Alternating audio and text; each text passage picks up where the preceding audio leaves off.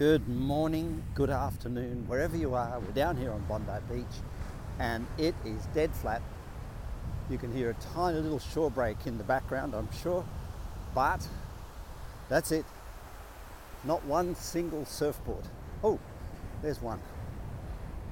So, today, carrying on from the blog I did on uh, the Inner Wealth site, I want to talk a little bit about opinions. And um, look, I shared a few stories which I'll retell in case you didn't uh, follow that blog with the robot. Uh, opinions are like assholes, everybody has one. And there's benefits and drawbacks to having an opinion. Opinions give us some sort of basis for knowing who we are we say, I am my opinions. But opinions are all based on lopsided thoughts. And what we have to be careful of is that such things, uh, our opinions, build uh, a prison cell. Krishnamurti talked about this all the time in his teachings about the prison we build for ourselves out of our opinions. And we get very attached to them. So, very often in a community or a family uh, or a business, the squeaky wheel gets the most oil, which means the loudest voice. And it's usually the loudest voice has the most opinions and therefore is the dumbest person gets the most attention.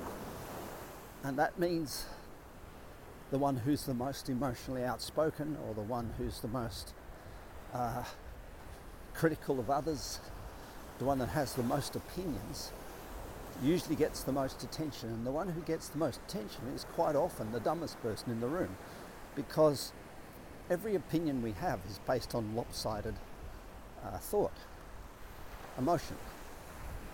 Every stress we have is caused by a lopsided emotion, lopsided thought. So it seems on the surface that the way to get attention in life, for example, theatre, it's all about opinions, it's all about emotions, stories, uh, music. It, it, sort of t- taps into your emotional baggage uh, and your emotional appetites. And so, again, it encourages lopsided thoughts. And so, in one way, we can't live without them because that creates the story lines and the and the, the why and the wherefores of our everyday life. But at the same token, what we said in that blog this morning was anything you have a lopsided view about runs your life. So we're attracted to things we see more positive than negative, and we're repelled from things we see more negative than positive. So we say, I'm in love with you because I'm attracted. But that's actually two different topics in love, or love, and attraction. Um, and staying in attraction in a relationship is very important. Um, the way we do that, rather than to say, I've met someone who is half a human, is with consciousness, we say, I've met a whole person, a complete individual. They're going to have good news and bad news, but I'm just going to focus on the good. Now, when we first meet somebody, that's easy. When we uh, are with them for a period of time, we start to meet their smelly socks and what have you. We say, oof, uh, this isn't the person I thought I met. That's just not love. To say I love somebody is to say I, there's good news and bad news here, but I focus on the good. Every single person you meet, even if you infatuate with the idea of breaking up and go and meeting somebody else, somebody else is going to have good news and bad news. Very quickly, you can have to reevaluate that situation. Of course, the sand is really soft today. And I'm puffing along here, trying to shuffle my way through some very deep sand. It's like walking in snow. So, every single enjoyable, laughable story I tell comes from a situation in which I had a lopsided opinion, a lopsided thought and emotion, which caused and played havoc. So that's storytelling. So, for example, the story I told today was when I was younger and I was completing my engineering degree, I read all the books on ecology, which said the world was coming to an end if we don't stop consuming. If we keep polluting and we don't stop consuming, there'll be too many people and not enough biscuits to go around. And I mean, it was dead right. Uh, what happened uh, was COVID and a whole bunch of other stuff that came along, and you know, all different wars and things that reduced the population, malaria. And so they were dead right. The world population couldn't grow at the rate it was, and nature looked after that topic. But I was sitting down with some people arguing about how the world was coming to an end if we didn't change things.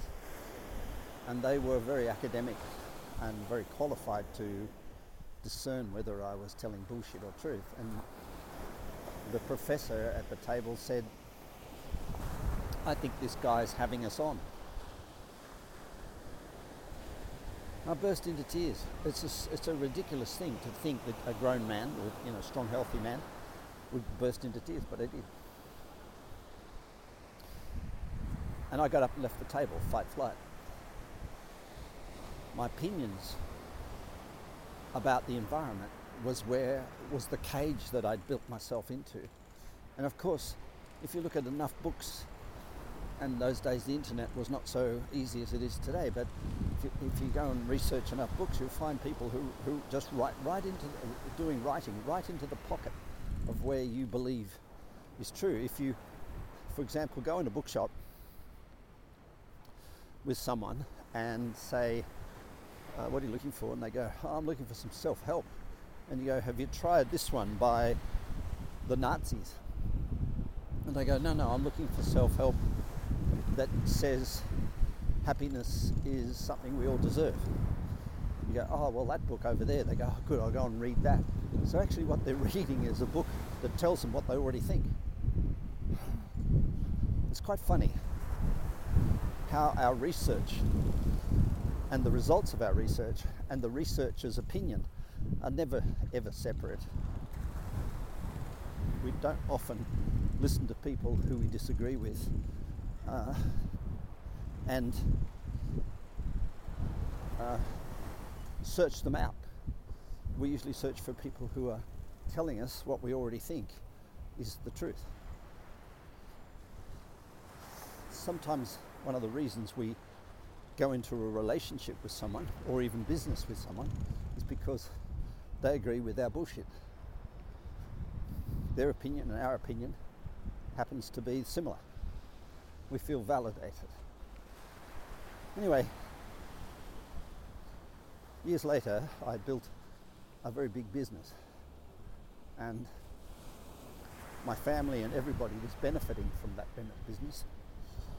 Uh, I had 30, I don't know, at times 50 but usually about 35 full-time staff and it was running very beautifully and I was in a client's office. We'd been to dinner the night before at his home uh, with his kids. It was a cement plant, an area where they're building a cement factory. There were already three kilns, they're building a fourth. And I said, and I noticed dust all over the house, all over every cars, everywhere. I said, "What's this?" He goes, "Oh, that's a cement plant. When the wind's blowing from the the north, we get all the dust. So I said, you know, it's carcinogenic. And he goes, yeah, it's not good. And he had four little kids running around the place. So anyway, next day I said to him, look, I can reduce this pollution. I already had a contract for just over half a million dollars, and I said I can reduce this pollution I said, by putting an extra filter quality in that in your system, but it's going to cost you, I think, forty thousand dollars. And he said, no.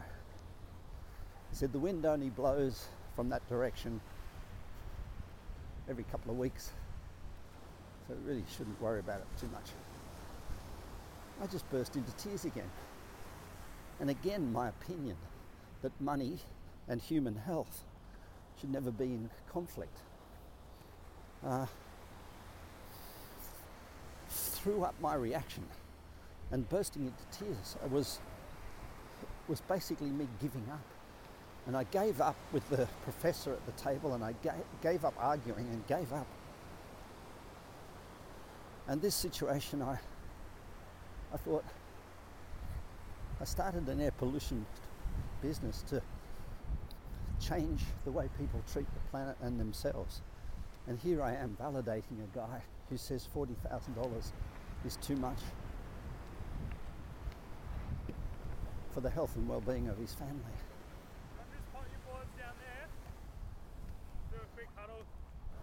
So it's sort of a bit weird. But I walked out the door from that crying fit, the hissy fit, and stood on the balcony on the veranda of his office late in the afternoon before I drove back to the airport and rang my business partner and said, I, I'm out. I can't do this anymore. Now, we sabotage anything we can't link to our purpose. And so, in this case, my opinion caused a reaction, but it was the spontaneousness of my action that is the thing that's in question. It was, there's no doubt that by moving on from air pollution control and realizing it was people I wanted to change, not the environment, the way people treat themselves and others, not the air pollution control. And I've, I'd evolved, uh, and that's great. But the fact that I rang and said I want to get out of the business and I didn't do it very as a good leader just shows my immaturity as a businessman and things at the time. And it cost me, uh, my estimate is $5 million because I just threw my, hand, my cards face up and said to my business partner and the licensee that we were dealing with in Germany, I want out. So I got shafted. And what I should have got, you know, a good amount of money for in the sale of my shares, I got nothing because they knew I wanted out emotionally. So I got punished. And a little bit, we have to be mindful of this that our emotions can, can cause knee jerk. And when we have knee jerk reactions, we always get, we pay the price. We feel good in the, in the immediate moment because we have an opinion and that gets validated but it's not necessarily the wisest way to act. Same with reaction to people.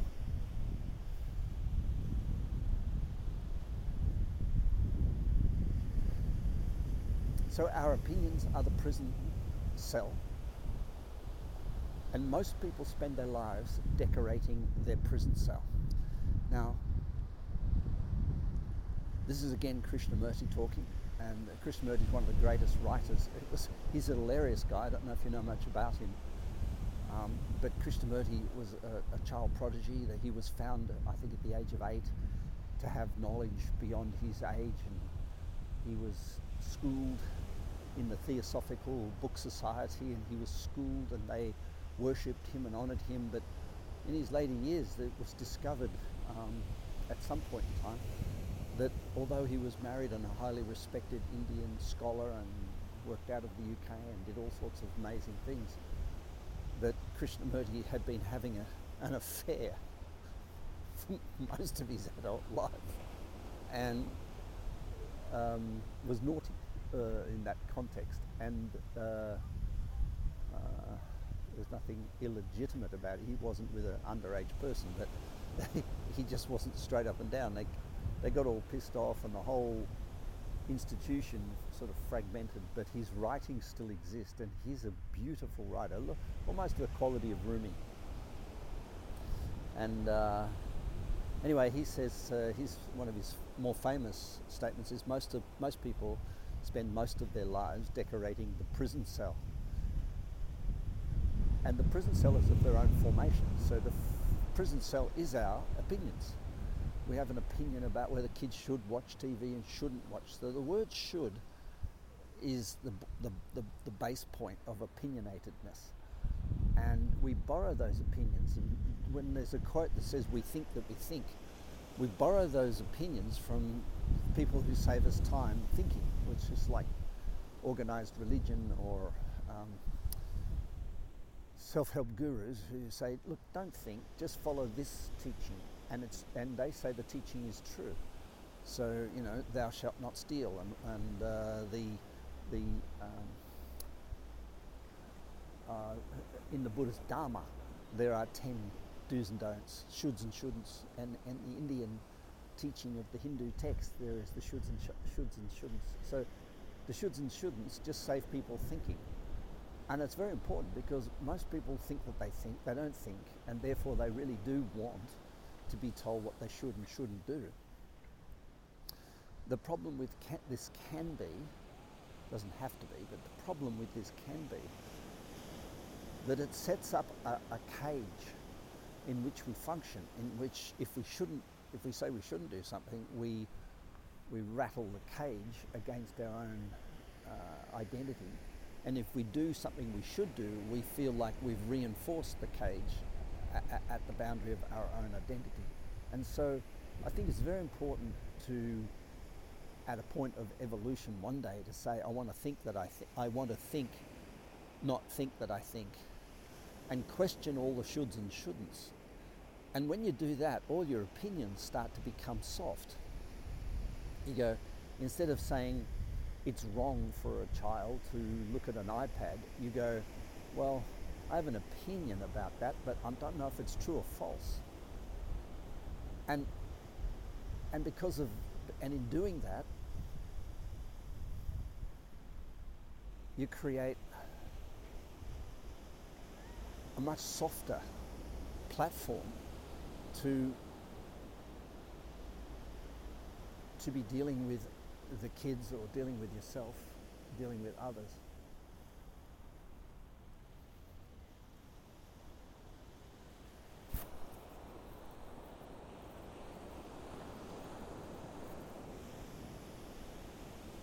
Think that they think.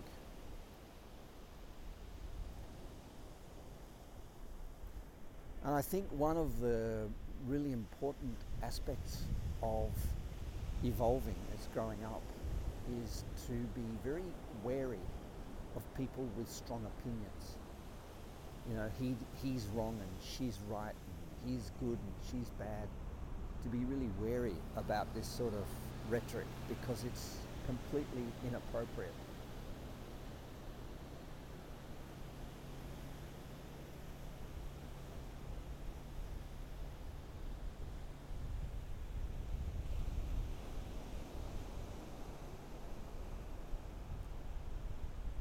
All right, I'm going for a dip. I hope you have a beautiful day. I hope that you don't build a prison cell out of your own opinions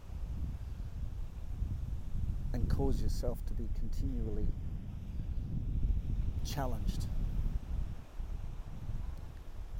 by something you don't have to be. And I think one of the wisdoms of life is just to be careful of people with strong opinions because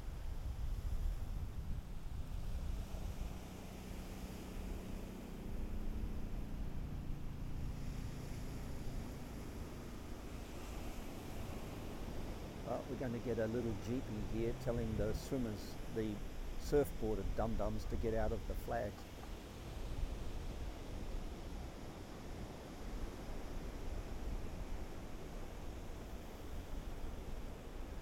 So, on that basis, I'll let you go.